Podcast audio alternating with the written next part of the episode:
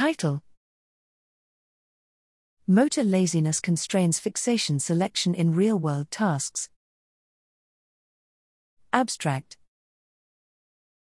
People coordinate their eye, head, and body movements to gather information from a dynamic environment while maximizing reward and minimizing biomechanical and energetic costs.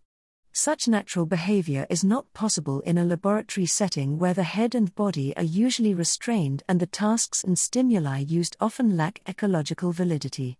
Therefore, it's unclear to what extent principles of fixation selection derived from lab studies, such as inhibition of return, IOR, apply in a real world setting.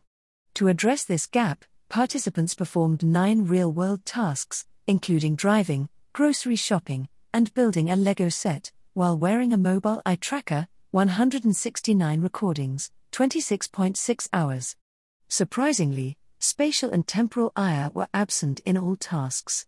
Instead, participants most often returned to what they just viewed, and saccade latencies were shorter preceding return than forward saccades we hypothesized that participants minimize the time their eyes spend in an eccentric position to conserve eye and head motor effort.